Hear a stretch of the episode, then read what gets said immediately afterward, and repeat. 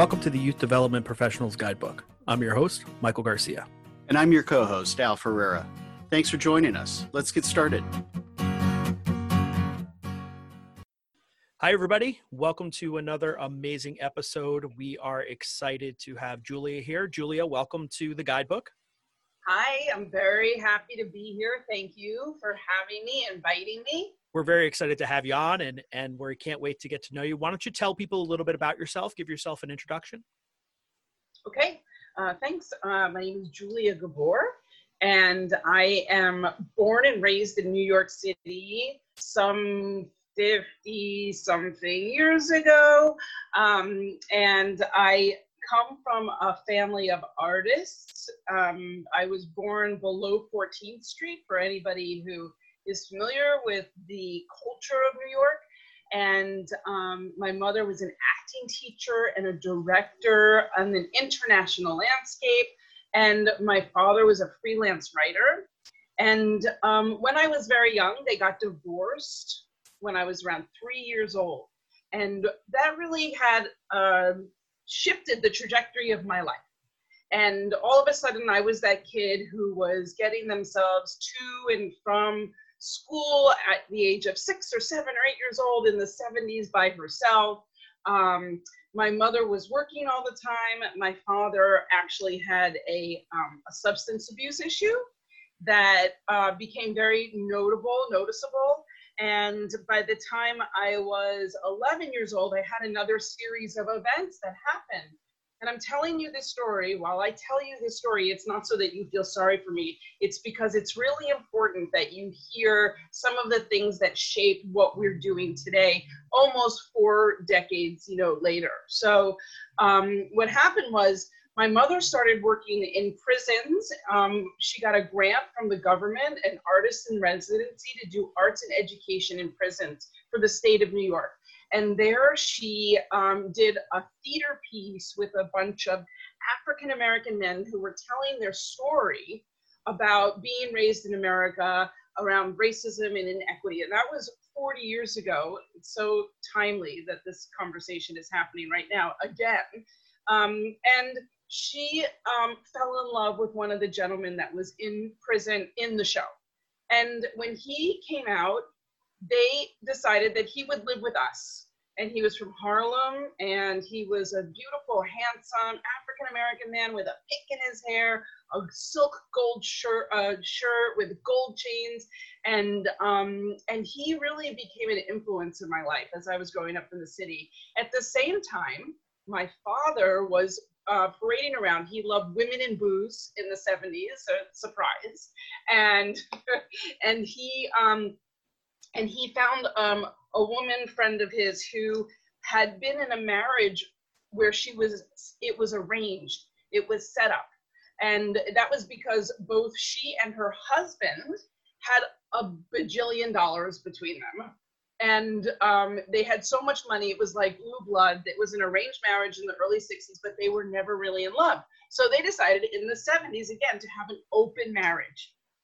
Right? So uh, sign of the times and so my father became involved with the husband and the wife drinking buddies they were um, stationed kind of in new england and my mother in the meantime is living with and me also with this gentleman from prison so at the time, by the time I'm 11 years old, let me ask you guys a question. I'm going to put it back to you. What do you think a girl like me is feeling? Or what's happening to an 11, like a tween, an 11 or 12 year old girl? I'm guessing that you're feeling um, completely neglected and you're kind of a that latchkey kid who's discovering the world on her own. Yeah, I would I would go with that. I think you're feeling a lot of what the kids we work with are feeling when they're in those same situations, right?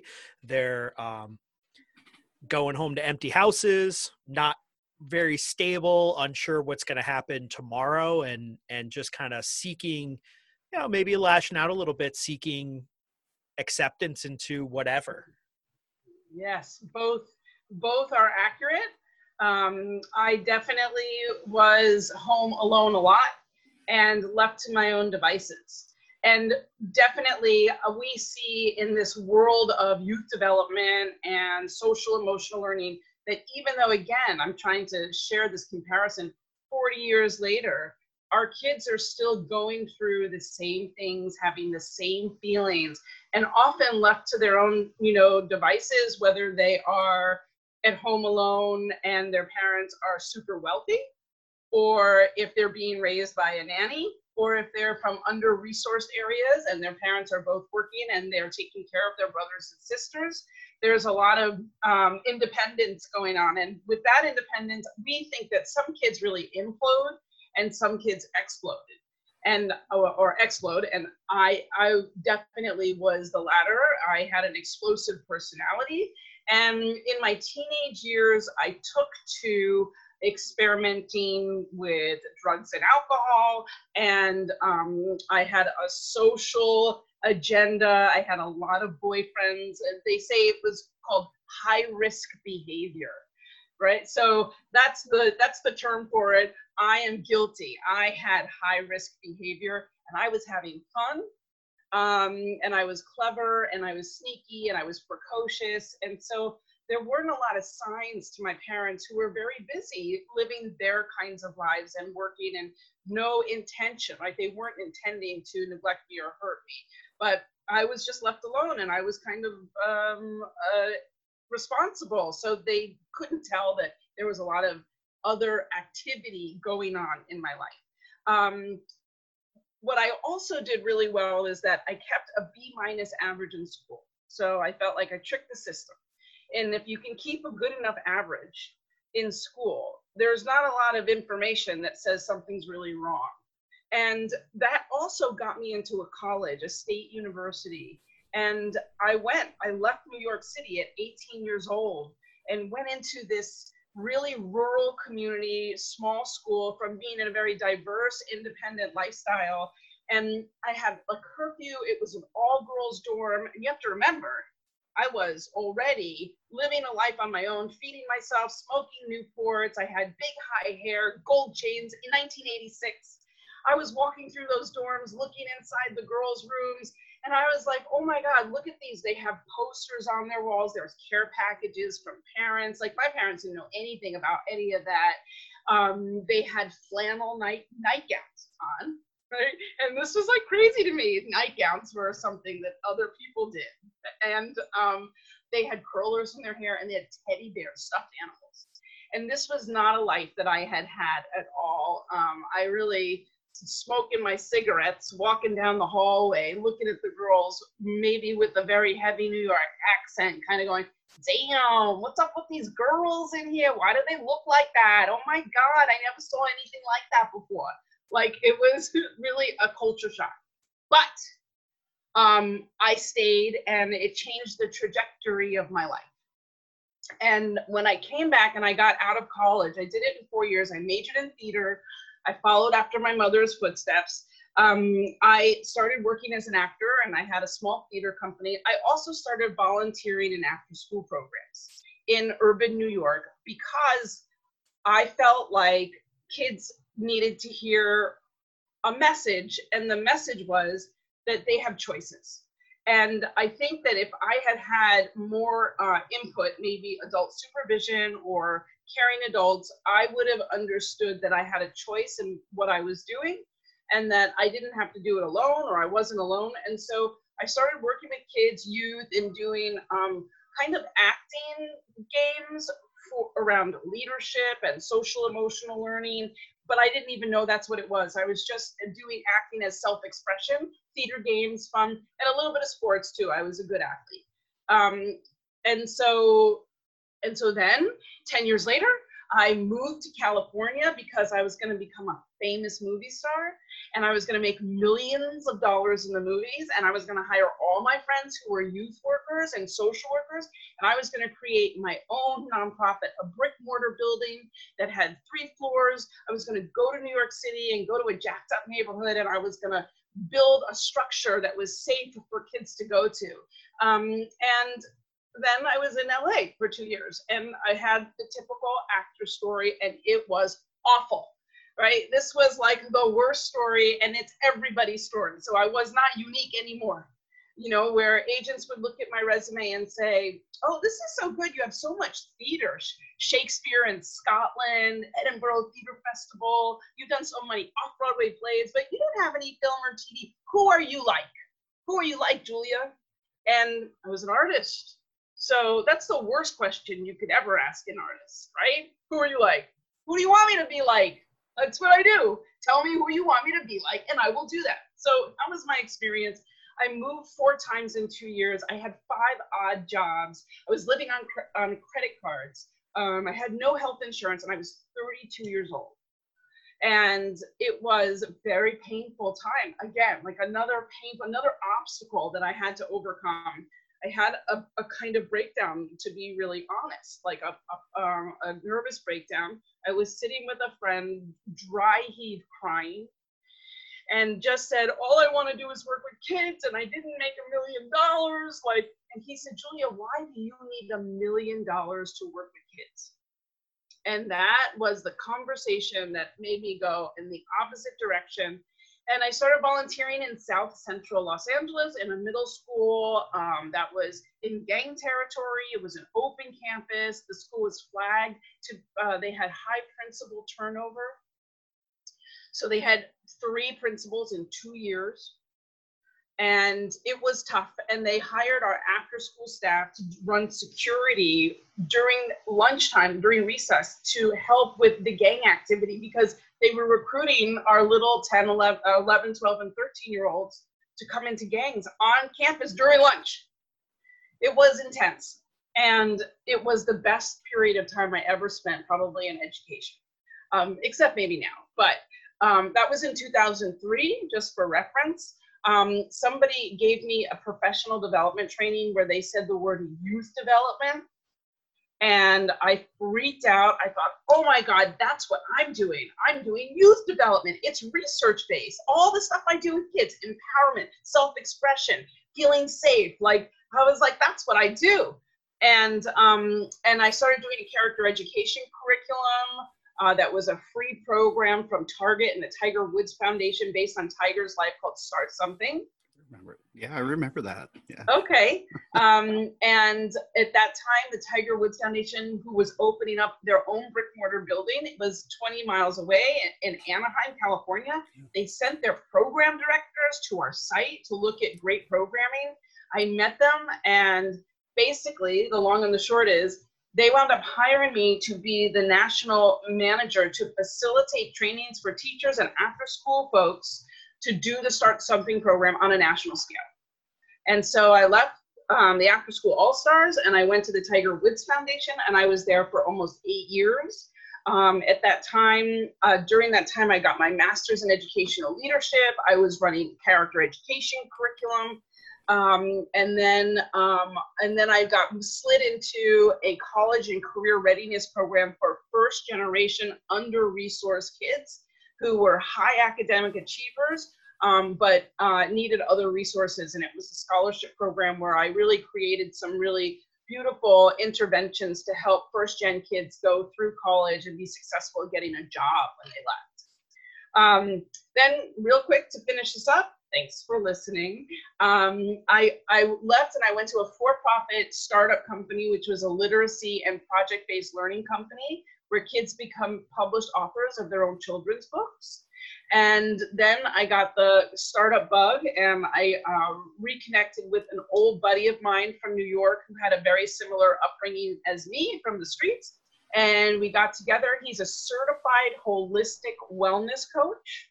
And we took his work, Jeffrey Jordan is my partner, in certified holistic health for adults and my work in youth development and social emotional learning. And we took the best of both of us and we created a curriculum and we called it Kid Grit. Um, based on what we thought kids needed the most right now to be successful, and it has to do with grit and resilience. Um, we're dealing, you know, well, that's a whole. I'm like, we can stop there for now, but um, anyway, so now we have this company. We're two years old, and we're offering curriculum, professional development. Um, in the current current events right now, we're doing um, wellness courses for educators and people who work with kids so that they can be prepared for either summer or going back to school. How can they take care of themselves and be prepared for what is about to happen in this uncertain, irregular time?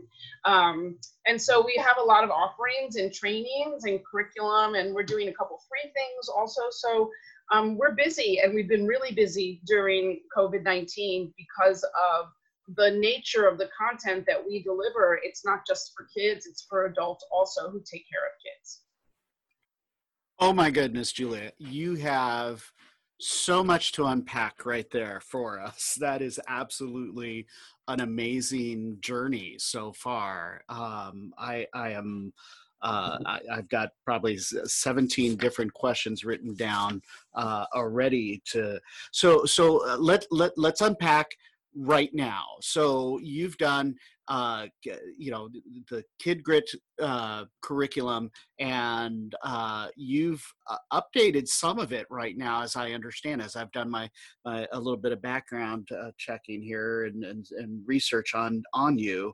Tell us a little bit about what you've done within the COVID time period with your partner Jeffrey uh, to help kids develop that resiliency. Um, when COVID broke out, I was traveling. We do a lot of conferences, speaking engagements, and keynoting. And we were in between conferences from Atlanta. We were going to DC next. So I went home to New York in the beginning of March. And I was with my father. And I was watching the news, and no one really knew yet what COVID was. We knew it was this virus that came. We didn't know what was going to happen to New York. We didn't know that schools would close so I called Jeffrey, and, and he resides in New Jersey. And I said, listen, I said, we're going to have to do something about this COVID thing for kids because it's scary. And I think we should make uh, like a resource for educators to use in the classroom with kids um, or in the after school program or in a summer camp situation that they can have these hands-on activities to explore the questions that they're hearing on the news over and over again about this COVID 19. So I started writing a guide based on our foundational um, practices. And the way that Kid Grit works is we work with social emotional learning and holistic um, health, like in mindfulness. And we have five approaches. The first one is mind and mindfulness and growth mindset. The second one is body. We call it body, but it's not just about movement, it's also about breathing for stress uh, relief and food examination, food exploration, food inequity, really understanding where food comes from and how it gives you energy, um, and also how some communities don't have it. So there's a little social justice in it. The third approach is called community and connection, where we work with kids on um, empathy and tolerance, cultural diversity. The fourth one, which is a little bit unique for this kind of programming, is digital and social media consciousness, really helping young people understand the consequences for bad behavior online and also spending too much time online. So, our goal is to find balance, not to pull them off of it, but just to find balance. And then the last approach, which is also a differentiator, is we have these action projects where they have to put what they learn about themselves, self awareness, into a project that has like an end result. So think of like a STEM or a project based learning, there's an outcome at the end where they can talk about who they are, whether it's through spoken word or a diorama or an iMovie, um, whatever they come up with. It can be a service learning project to really show that they have some reflection, some empathy, and self awareness. That's our foundational approach. We have a full curriculum on that. What we did for COVID 19 is we took one activity for each of those five areas and we created um, an exploration of things like social distancing, um, also what is a germ, and um, or breathing to calm yourself down. And we did this all in the way of social emotional learning and having kids be able to um, really understand what is going on with the crisis. And the activities in person are role plays, we have a debate, they do breathing, they do uh, group work together. Um, and now, of course, we're training people how to do it online. And uh, you guys have developed this wonderful guidebook that uh, and and we'll, at the end of the podcast uh, uh we'll give you some uh, our listeners where to go and find that because you can sign up for it and get it for free. Uh, but right now we're going to make sure that we are going to take a little bit of a break and then come back with a little bit more with julia. So thank you Thanks so much to our sponsors, Expert Online Training. Al, you've used Expert Online Training. Tell us about it. I have. I've been a past user and, and and a big fan of Expert Online Training. I've used them for our first year staff. I've used them uh, for returning leaders. I've used them for our senior leadership, uh, or what uh, some people call the the directing team, and I call the support staff.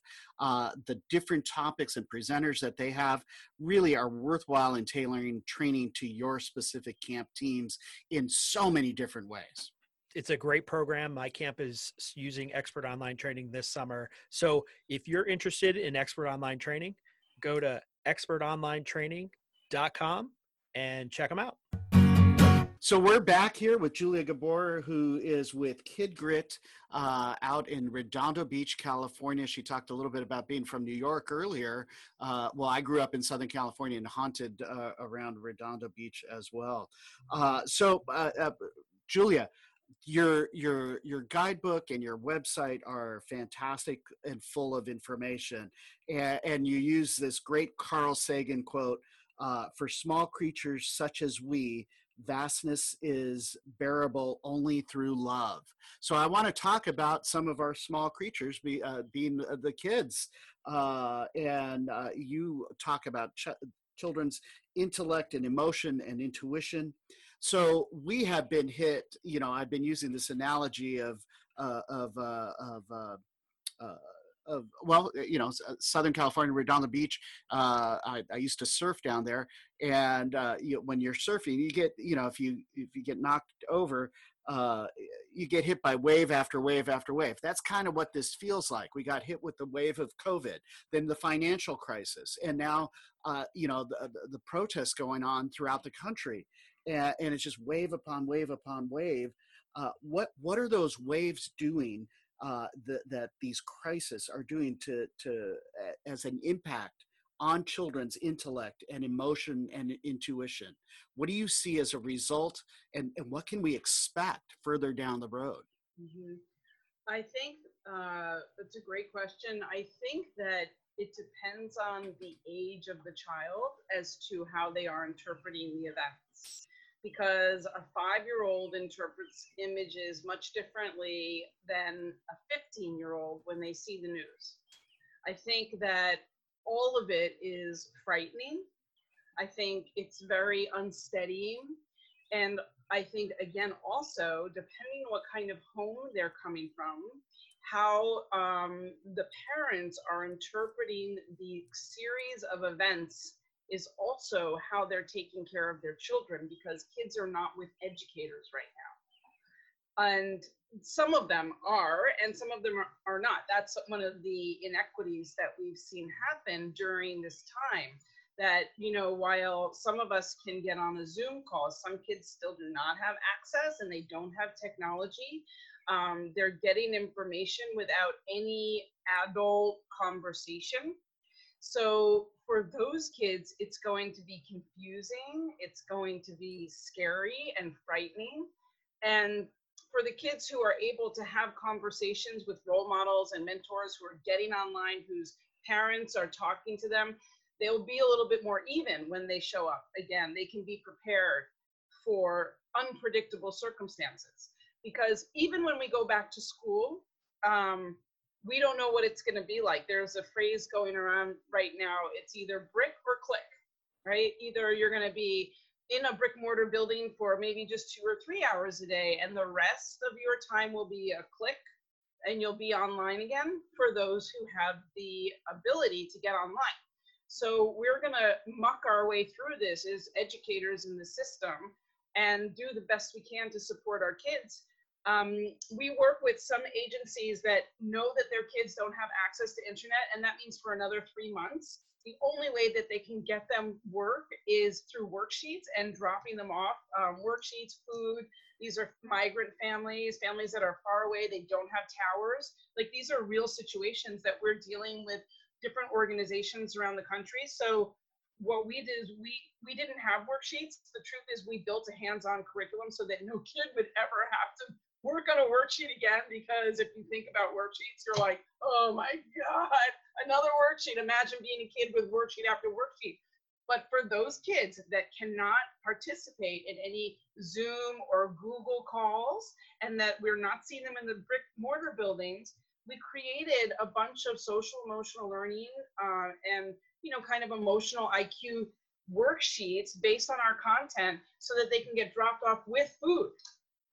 Um, so it's going to be, I guess, the, the basic answer to your question, Al, is going to be it's going to be uneven, and we don't know what to expect, and administrators don't know what to do yet either.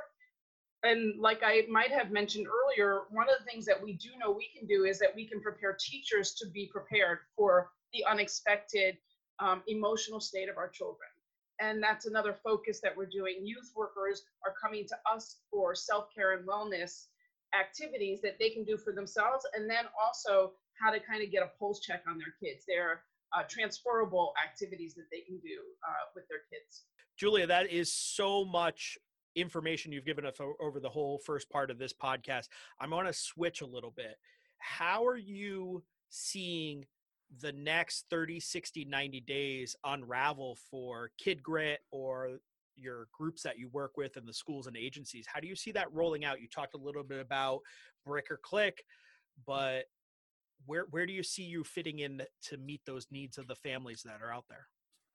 You know, when when I refer back to that story where I was writing the guide for the, you know, this free guide, um, that really, uh, it, it really helped it, the ability for this company to pivot, spin on a dime, reimagine itself. Um, because as we started looking at things closing, I thought, oh boy, either we're not going to have work for the next three months or um, or we have to do something that's kind of raising the bar. And we were really lucky that one of the conferences that closed, that stopped being an in-person conference, requested out of the hundreds of presenters only six people to do a virtual training in that same week, and that was the National After School Association. And we were one of the people that they selected because we had already been doing virtual trainings for uh, organizations that were really far away. And so we knew how to use the tool, and our trainings are super engaging. Um, uh, and a side, you know, story is that I did another um, a school climate session this week, and a school counselor got on to learn about what we were doing. And our sessions are so interactive that she left the call and wrote me an email afterwards and said, "I'm so sorry I left. I wasn't expecting to engage and I don't know how to use the tool, the Zoom tool. And and and it wasn't what I was expecting. I'd like to meet you in person someday, which was very nice. And I said to her, I wrote back, I said, What were you expecting? And she said, I was expecting for you to talk and me to take notes. And I said, LOL, I said, that will never happen in any of our trainings. You will be asked to use your voice to participate. The way that we work with educators is the same way we work with youth. So we have reimagined our trainings that are usually six to eight hours in person that are highly engaging. It's a lot of dynamic uh, group work. Um, and we reimagine them on a Zoom platform and reuse all the tools. So that's put us in a very good position very early on where you had a free resource with this guide for COVID, and then also being at the NAA conference, coming out with a very strong training. And then we have built a series of workshops to support educators with everything connected to social emotional learning or emotional IQ for um, leaders, administrators. How do you work with a staff with this kind of technique? Um, Self care, as I mentioned before, that's a big one that's going on now, and I'll, I'll share why. We have been doing wellness for educators in a package of four, four weeks. Once a week, we do, uh, we have topics that have to do with self-care, and we ask everybody at the end of each call to work with each other on one aspect of something that they'd like to improve on in their mind, body, or spirit, um, like well-being of where they are right now. And they have to set up support groups through either WhatsApp or text messages, and that they are staying in touch with each other while they're in stay at home, while they're being isolated and quarantined, so that they feel like one, they have something to do. Two, it's a positive thing to do on wellness. And three, that they're being supported by their leadership. Their leadership has provided something for them versus, oh, this is a thing you'll do with the kids. So we have, um, and so we're not going to travel for a couple months. We're going to keep our staff safe. And we're going to do a lot of these Zoom trainings and we're going to prepare educators to go back into another uncertain world, which is in September, this kind of either brick or click or something of both. In the same line of, of Michael's question about the next 30, 69 days, I, I, I want you to imagine yourself six months from now, uh, Julia six months from now, and, and, you you are looking back over the last six months, and uh, what would Julia six months from now tell Julia today about the work that you've done or or where you are or something that you would need to um, uh to you know to to, to accomplish uh, so uh, can you imagine that or what would you share with yourself no that's a deep question um, because this is this is uh, mine and jeffrey's you know this comes from the heart this work and I I never really saw myself as being a founder of a company. And so every time something great happens, sometimes it probably has to do with my childhood, like this kind of inter like this personal thing, like, am I good enough? Is like that the world is seeing this work or that I'm doing something positive. So the truth is that if I look back in six months, I would congratulate our company it's not just me, you know, it's our company and the staff for pushing during a time of crisis to help others and serve others. Um, can I be really transparent? Absolutely, absolutely. Um, I lost my father to COVID during this time from New York, and he edited the COVID guide that week I was in New York. And it's like it's almost this kind of surreal experience where this work around COVID, this experience that happened, has been catapulted by deep loss for something that I still want to serve other people. Our company wants to help other people who are going through real, you know, tragedy and pain, even through the protests and the violence that's going on. That we're we are um, my whole team because we have a lot of love we're fueled right now like we're we are we are fueled with fury of creativity and imagination and helping others in service so um, it's been a very interesting reflective introspective time personally which has made the work really really um, strong valuable and important for us um, so when i look back i think i'll feel pretty good at what we've done, you know, in at least these first three months. Yeah, that's sorry for the loss of your of your father. Um, Thank you. It, to be open, my father passed away recently as well, so um, I I feel you and and God bless you. Um, this has been such a, ton of information. Uh, what we're going to do now, Julia, is we're gonna I'm gonna ask you to tell people how to get a hold of you. Uh, we'll we'll definitely put your Kid Grit website in the in the notes of the podcast. But tell us what how you want people to reach out to you. Um, I mean, the d- most direct way is Julia at kid-grit.com. Julia at kid dash or hyphen grit.com.